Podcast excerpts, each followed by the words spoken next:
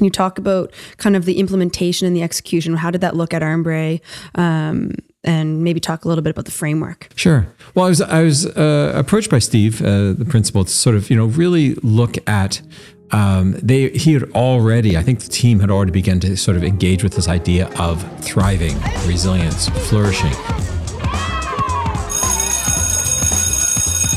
Dr. Michael Ungar is the founder and director of the Resilience Research Center at Dalhousie University. His groundbreaking work as a family therapist and resilience researcher is recognized around the world. In this episode, we talked about how Michael's research team brought the science, our educators brought the pedagogy, and together developed a curriculum that is being utilized at Armbrae and schools throughout Canada. I am Megan Jackson, and this is the Armbrae Academy podcast. Okay, Michael, why don't we start from the beginning? Tell me about your background, and then we'll get into how you landed at Armbrae.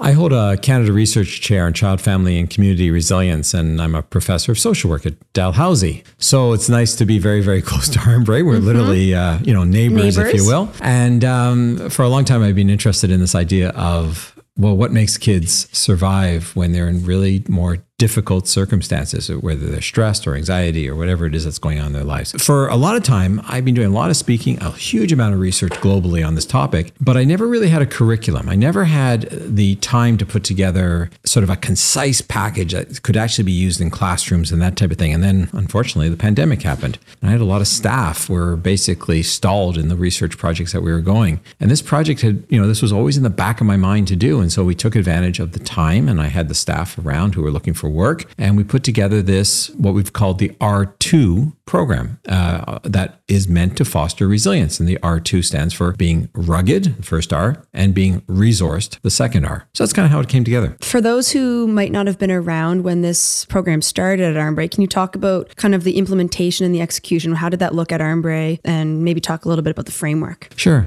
Well, I was I was uh, approached by Steve, uh, the principal, to sort of you know really look at they he had already I think the team had already begun to sort of engage with this idea of thriving, resilience, flourishing. That was the mental health component of the education experience at Armbrae, and that had been on the plate for quite a while. And uh, Steve had reached out to me, which was literally like he didn't quite. I think he just kind of realized that oh my gosh, like literally my neighbor is this. I mean, I don't want to sort of over tap my own horn, but kind of have a bit of a national international reputation in this field. And uh, so we kind of you know met for coffee. We sort of got sort of talking through this idea, and I was looking for a space that we could pilot this innovative new curriculum and develop it in collaboration with some amazing educators who are really super tuned into the kids. And Armbrae and Steve and this whole staff came on board and said, you know, we're, we're really interested in partnering on this. So Armbrae became, in a sense, the incubator for this R2 program. And we worked with the teachers and some of the youth, uh, some of the parents, the committees to identify what would be the most important factors for a young person what would they actually need to show this resilience? And the way the program is based is you know i, I kind of draw down on about 52 factors that have been oh, it's the, the big science stuff right? You know there's mm. all these different things that have gotten lots of research globally. But i said to armbrae you know we said well, of all those things that could make kids do well when they're under stress for your group of kids what exactly would this look like? And they came up with a short list of 12 factors things that they thought if they concentrated on the students at Armbrae would be better able to cope with stress, especially, of course, this was all happening during the pandemic. Right. And so, um, from that, were there any inspiring findings or any interesting findings that kind of came out of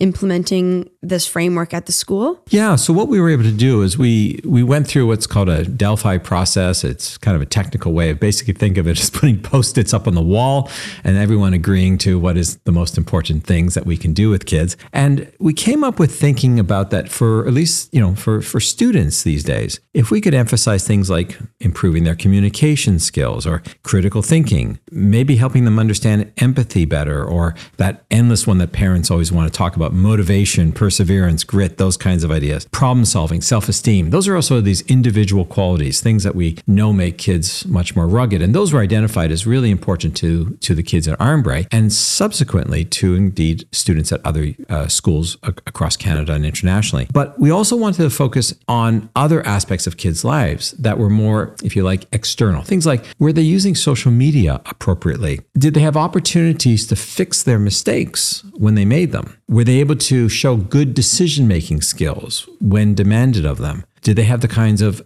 peer supports they needed and know how to sort of reach out to their peers when they needed them. Um, was the school able to put appropriate expectations on the kids' behaviors and indeed give them the right kinds of consequences or hold them accountable for their actions when they made mistakes, which all kids make? And when you begin to think about an environment that, boy, if you start talking about an environment that helps kids use social media and holds them accountable for their mistakes and helps them make friends better and develops empathy, communication skills, and everything else. And you start talking about this really wonderfully rich experience beyond the, you know, we're going to teach you to read and write and you know, right. do, do, do the math, right? Which is what Armbrae excels at as well.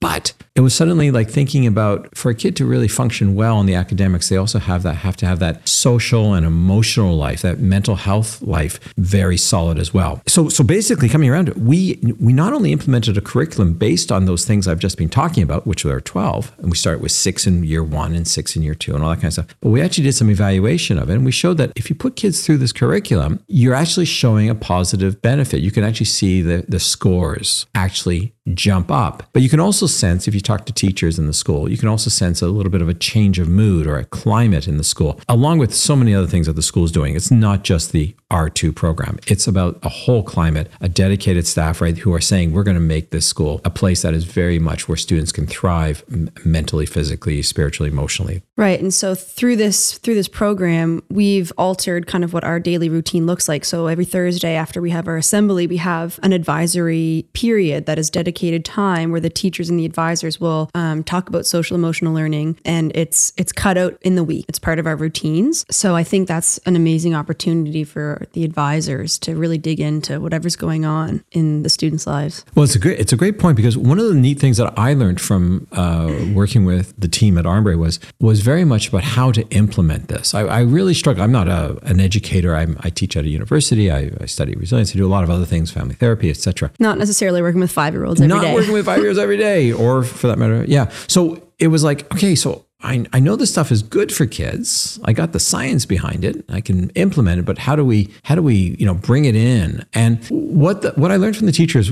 really profoundly was they said you know let's make this a theme for the month. Let's take an idea like problem solving or good decision making or being you know having reasonable expectations put on you for your behavior, and let's let's think about that across the school. Let's create a theme for that particular module, at least for that division of the school, you know, the grade level right. uh, cluster. And that seemed to work much better because I think that's the way kids learn. They they don't just sort of want that little moment. It's better when it's reinforced and sort of brought up as a way of interacting. And from what I'm understanding from conversations I've had, that's been a little bit more. These assemblies, mm. creating a theme, um, getting it sort of worked into whether it's an art class or a this specific, yes there's a specific time when the skills are taught in. And so the during the advisory program of course you know the kids can dig into the ideas. But what we have found and i'm i'm, I'm using the same ideas in other school boards as other schools uh, around the country is when they can um, say okay so we you know we're going to do this little theme here on empathy. So let's also talk about empathy. Let's make sure that we're we're sort of like thinking about that how we decorate the hallways that month. Mm. let's think about how kids are going to interact. Let's think about you know what what what they might be seeing or small exercises, uh, things that are going to happen on the playground. So we, we get this sort of whole school um, approach to this particular idea.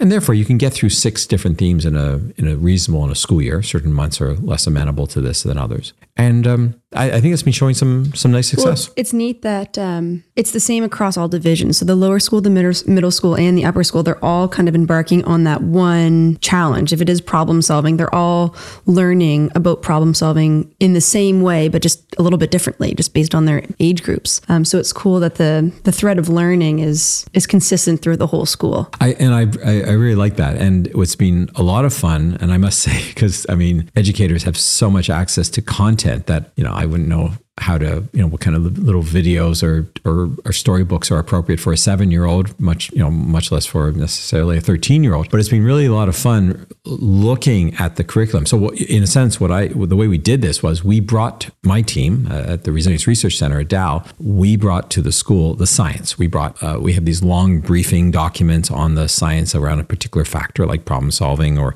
consequences. And then we distill that down to a shorter document so the teachers could easily digest it, sort of like a three three to five pager. And we also brought in some exercises, suggestions, and we brought in assessment tools and all kinds of other stuff to basically grease the wheels, keep keep things going. But what's been really magical has been watching educators apply their expertise and take those ideas and then create the manuals, the the, the, the guidebooks that are age appropriate for each different, uh, not only just in the divisions, but mm. of course within the divisions, there's a large difference between a kindergarten or a grade one classroom and of course a grade five, grade six. And so it's been really interesting watching them. I've been having a lot of fun going to the little videos myself and watching little storybooks read, and it has been interesting watching that content because educators are so good at staying abreast of how kids learn. And so while I bring the science, I can tell them what kind of factors are important. Uh, it's how you convey that, how you teach that, the, the side of the pedagogy where Armbrae has been absolutely critical. And if I if I might, Armbrae curriculum became the basis for a standardized version of the R2 manual, which we then made freely available on the web. Mm. So any educator anywhere in the world can now download an adapted version of the Armbrae cool. curriculum and acknowledges Armbrae mm-hmm. as contributor. That that curriculum now is being used uh, elsewhere. Now, in some cases, it's being slightly adapted. The fundamental, the, same. the framework's the same, and many of the pedagogical tools, the way that's taught, has been inspired by you know the really really smart people who are doing the educating hmm. at, at Armbrae itself. And you talked about how so you brought the science to the school. So can you talk a little bit about um, like the biology of resilience and talk about maybe a couple of stories that might summarize this for for people can kind of visualize? Well, sure. We know that our you know uh, if you're talking about neuroplasticity or otherwise, you know trauma or potentially traumatizing events when they occur, they get underneath the skin. They create what's uh, whether you want to talk talk about epigenetics. I'm not an epigeneticist, but my colleagues who are, you talk about how we these experiences that are external to us change us, not just at a neurological level, but also at a physiological level. We we trigger, we our immune system becomes much more stressed when, you know, et cetera, et cetera. And if we begin to think about ourselves not as these little modules, like we're sort of separate puzzle pieces, but we're sort of a comprehensive whole, then we begin to understand that our how we think and how we feel is also tied up to our everything from our gut bacteria to our uh, neurological um, synapses firing and processes and stuff like this. So we're we're a, sort of a whole being. And the thought, the, the, the, the emerging science of resilience, and what I specialize in, is saying that we need to think about all the different systems. So not only do we need to get good food into little bellies so that they have you know a good mi- a microbiome that can then res, you know produce a healthy immune system, which has a cascade effect on anxiety and depression. It's all connected. But we also have to think about you know what kind of messages are they getting from their the people that love them, that care for them, right? Are they getting that kind of very condemning message? Are they getting, in some cases, for overprotected or overly pushed children, the snowplow parent that, you know, won't let their child suffer any consequences to their actions. And so the child never learns how to be accountable or mm-hmm. what you know, to, to be responsible for themselves. Um,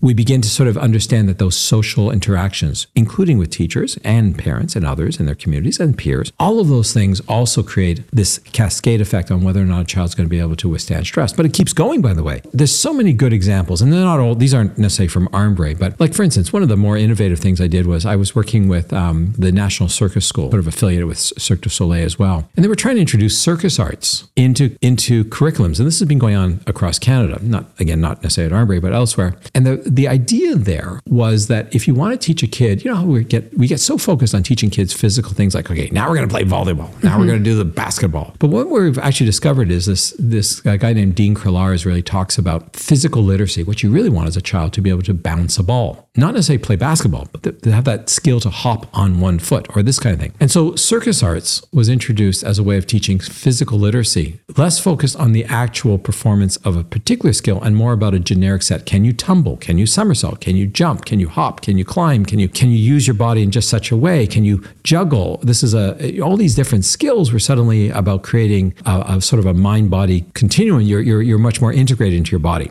And the other nice thing about these things, and uh, this is also part of the story of resilience, is being much more inclusive, right? You're trying to find ways that honor different children's ways of coping. Every parent knows that their child is pretty unique. So the trick is how do you get them the right mix of activity? Those are activities that that children often who love the repetitive nature or the you know the individually pursuit of something can actually find within this. My point here is the more we create environments that facilitate children's capacities to find their talents, their skills, their personal expression, the better we are at, at making them more resilient to stress. And schools are fundamentally part of that story hmm. because kids spend a lot of time with those educators and they are they are looking for those positive identities. You know, they look learning communication skills, they're learning how to be with their peers, they're learning to take responsibility for their actions. And so much of that occurs in the classroom. Yeah, so Mr. Clark um, often says, and we often bring back to the fact that the sense of belongingness at a school is crucial. And I think that has been put on the forefront,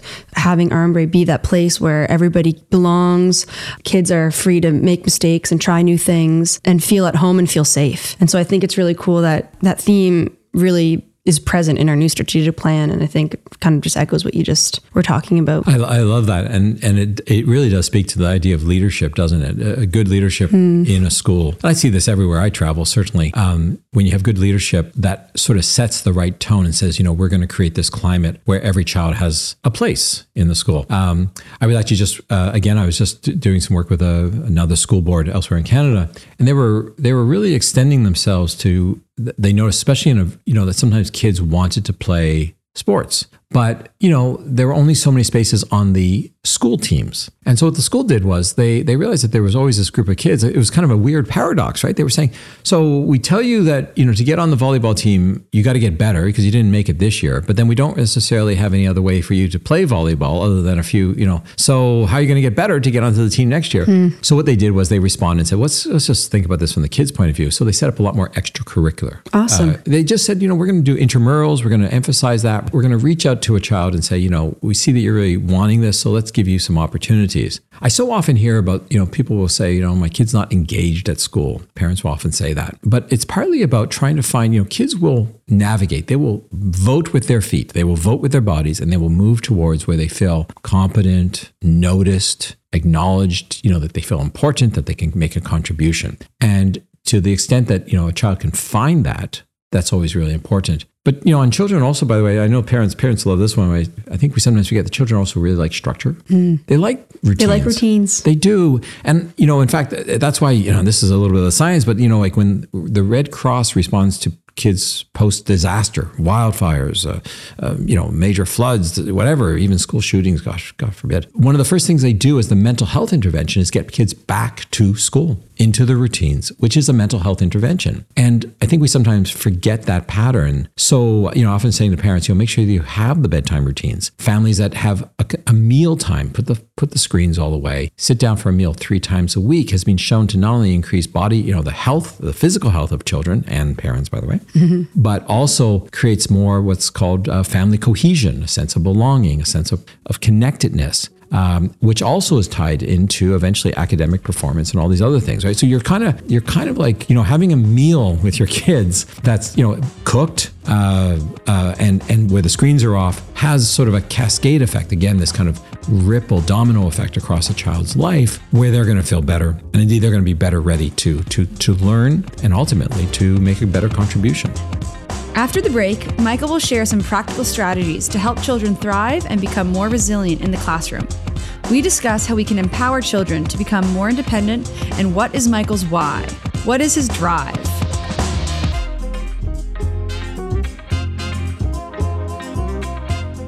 To learn more about the R2 Resilience Program, visit r2.resilienceresearch.org.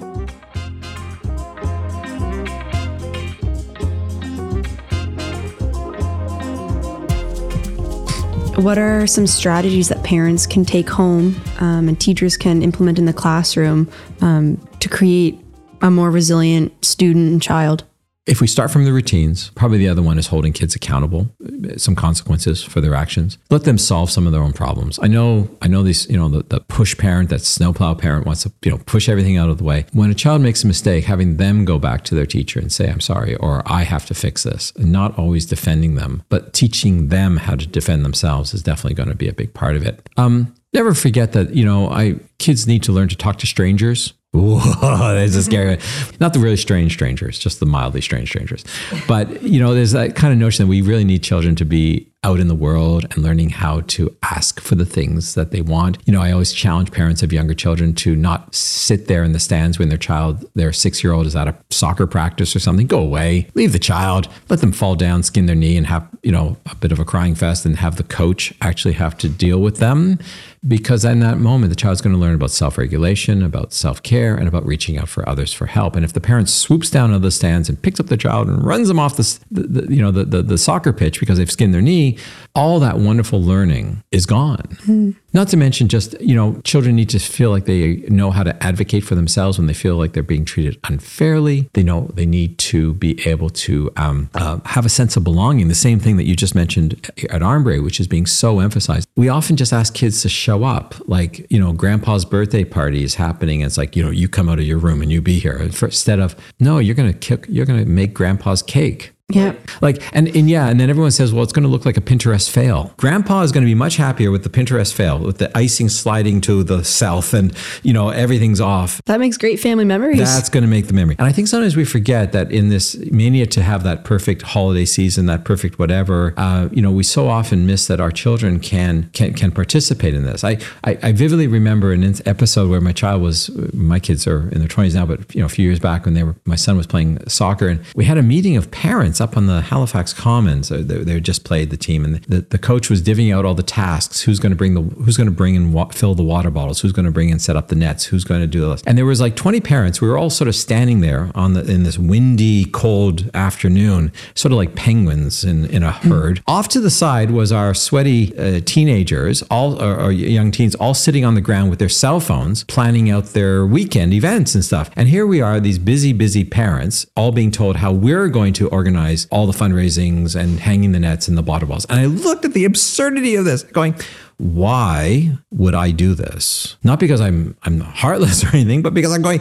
These kids here are the ones who totally need, capable. They of doing it. capable and they need the life lesson. So they are the ones who should be doing this kind of stuff. So I often think for parents, how many opportunities do we have to give kids a more powerful powerful identities, opportunities to be caring contributors to their communities? I mean, do we set up those? And I'm not just making these ideas up. This is the kinds of stuff I study. When I go into really disadvantaged communities and I say, okay, how are children? People often ask me, how do children get through and be so resilient? I say, well, because they have to be caring contributors to their community. Mm. They somebody leaves them with real chores that if they don't get done, they have genuine consequences, right? Not making your bed, but actually at what point do you actually take your teen or your 8-year-old, 10-year-old out shopping with you? Do you give them a part of the list to go buy the, you know, I often jokingly say buy the junk food for the mm. family, you know, but begin to understand the value of money and decision making and um, the contributing what they can actually contribute. How many people get a pet for their for their child. Get your eight year old up in the morning and say you're going to go walk the dog around the block. It's like, hey, but I got to get up even earlier before school. Well, yeah, because it's those natural consequences. It's us. It's us saying, and you know, a child who's on, uh, the other big I hear about is you know children abusing the internet. They're always on the you know their phones or their gaming and stuff. I mean, some of this is blown out of proportion. The new research coming out of McGill and University of Calgary and others is actually showing that you know if a kid is actively engaged online and it's not endless likes and you know that kind of thing, and it's not for eight hours a day, with some caveats. Generally speaking, being online is not terrible, especially if they're putting on content, not just drawing down content. It's not just aimless or mindless. It's not just aimless, yeah. Con- consumption. But it still means boundaries, and you know, so, like turn it off at night, get some sleep. That is, you know, if you listen to Jean Twenge's work on this and others who are researching this, you know, we're seeing kids their sleep hygiene really is awful in many cases. That endless screen time, pings, that that stuff is having change on the neurophysiological level of our kids, and they're not getting enough sleep, um, and that's having having consequences for their anxiety disorders and this kind of thing. And that is managed, th- those things we can measure by visits to our emergency rooms at our hospitals in Canada. Um, you know, these are things that parents can do to control. They can give their kids opportunities to shine, belong, structure and routines, reasonable expectations on the behaviors. And gosh darn, that becomes very similar to the list that Armbrae is emphasizing mm-hmm. in its own classroom. Yeah. Our kind of vision of the school is to create lifelong learners, engaged citizens, and critical thinkers. And I think a huge part of that is creating a resilient child and helping them helping them, them become more resilient. And through things, we, we offer lots of cool programming through the Amazing Shake, through athletics, through public speaking and volunteering, all of those things. Um, yeah. And, and you know, the, the strange thing is, I think sometimes we live in a, I don't know if you've been a bit worried about this as well, but we live in this world of everything is traumatizing. Mm. You know, every, every time a child is, uh, you know, bullied, every time a child has something bad said to them, every time they feel uncomfortable, blah, blah, blah. And a lot of people are sort of worried about this kind of, um, almost in this nanny generation that's being raised by you know this kind of constantly surveilling their world so they never feel uncomfortable. I, I, am kind of guided by, again, as a scientist in this field, it's, the, the, you know, I think we've misunderstood trauma somewhat. The, the real, the word that's probably a better description of an event is, it's, this is a term developed by a guy named George Bonanno in New York. And he says, he talks, he doesn't talk about traumatic events. He talks about potentially traumatic events.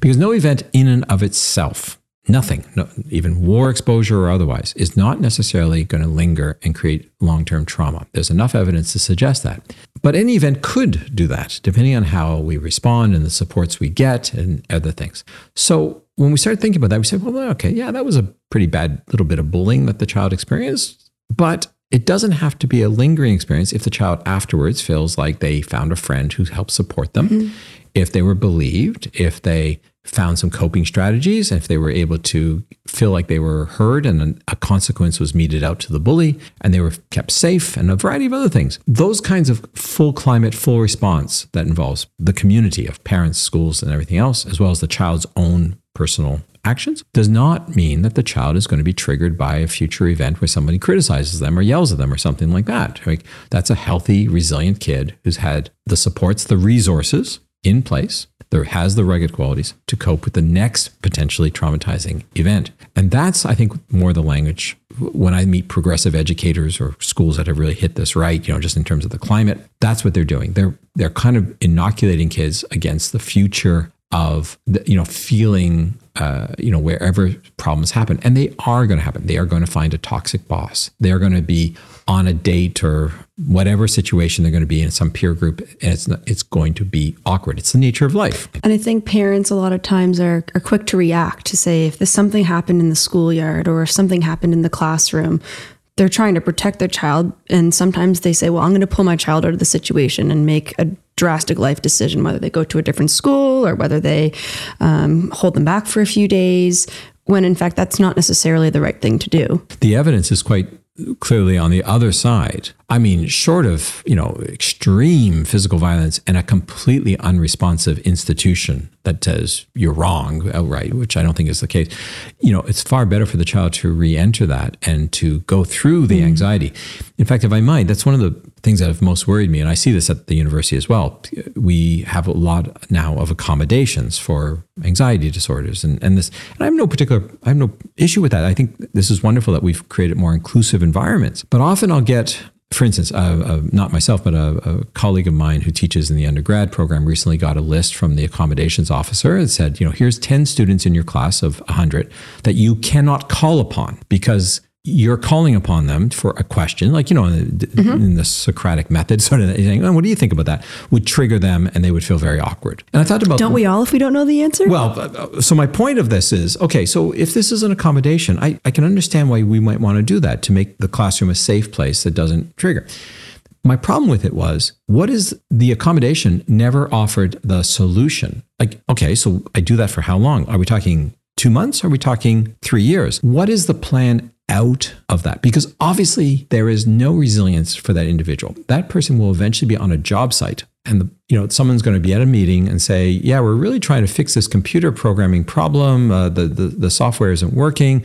Um, Paul, do you have any ideas? And if Paul was protected from that for all four years of his university education, then what's going to happen there? So, so this kind of thinking brings me back to we should be as inclusive and sensitive to you know people's social locations. I know Armbrace strives for this as well, but we also the obligation is to get you know people young people to to be able to cope with future stressors. And so when we do the accommodation, let's also build the scaffolding to solve the problem so that we don't just simply say, you know, the, the, the parent who withdraws their child from that potentially bullying situation or something like that. The next step has to be I, have got to get my kid ready for the next time someone is toxic in their life. So, how am I going to teach my child the skill set so that they can actually get back in the game a little bit later, fully functioning? And I think that's where, you know, really good educational programs can, can be part of that, but it also implicates parents and safe you know safe schools safe communities and those kinds of things. And and this you know this is the ladder so that the child doesn't get back into the university and can't be ever asked a question but is learning that okay yeah, i'm going to feel extremely uncomfortable when that happens.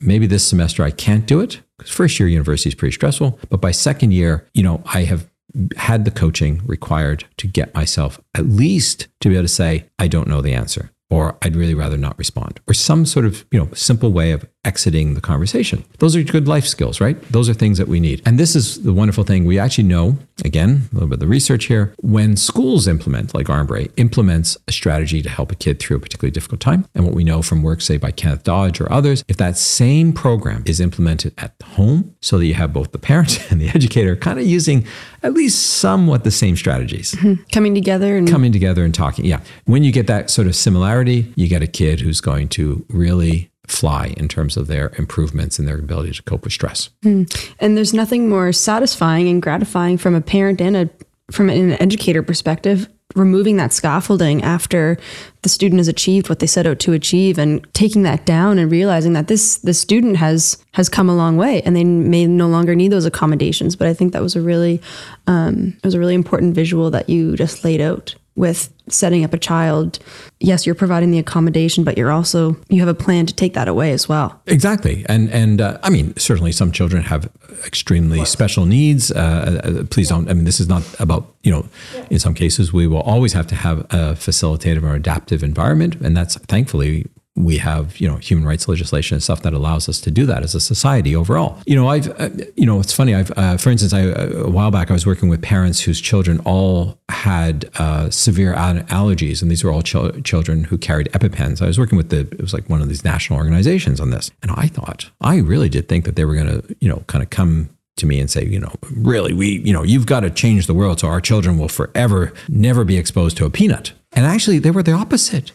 This was this advocacy, national advocacy group going to say, no, no, no. how do we how do we bolster the capacity of our children to self monitor enough so they can move out of these highly protected worlds where there is no peanuts in the classroom so they can have the skill set to monitor their lives and eventually be uh, you know in a in a more general cafeteria because mm-hmm. we know that we worry that we're disadvantaging our children because they'll never be able to be in non-controlled supervised spaces. That the parents of these kids who carry these epipens were actually saying to me help our kids be able to at least manage their you know manage themselves so they can be out there in the world with, and we don't have to worry mm. so much about them. And i thought that was a really that was a really great message right? We want we, we you know any event can be like echoing again george bonanno a potentially traumatizing a potentially difficult situation but it needn't be. And this coming fully around comes back to this idea of can schools then build resilience promoting programs that supplement the educational program to to actually give kids some of the skill sets they need to cope when frankly life is going to get difficult hopefully not a pandemic difficult, but difficult. So the last question I have is, um, what is your why?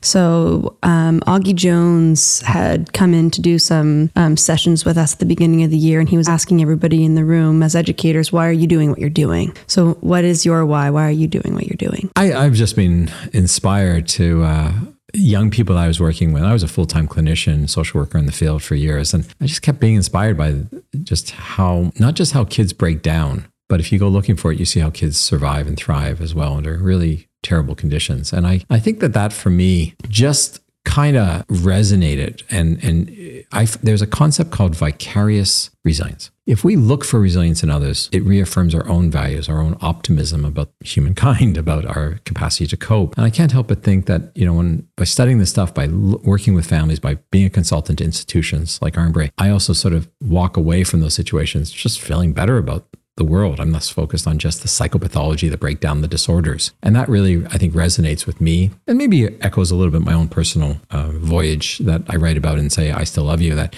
you know, I, I, I basically moved out and was fully emancipated at the age of 16. So that own, my own sort of life history maybe made me just a bit more sensitive to looking for the potential, even when um, there could be a crisis. Awesome. Thanks for joining me. Oh, real pleasure So and all the best. Oh, Thank really you. great conversation. Thank you. Thank you.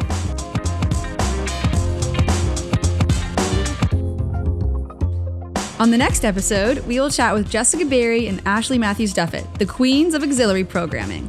We talk about what the CAS program is and our rich co curricular offerings. And remember be kind, work hard.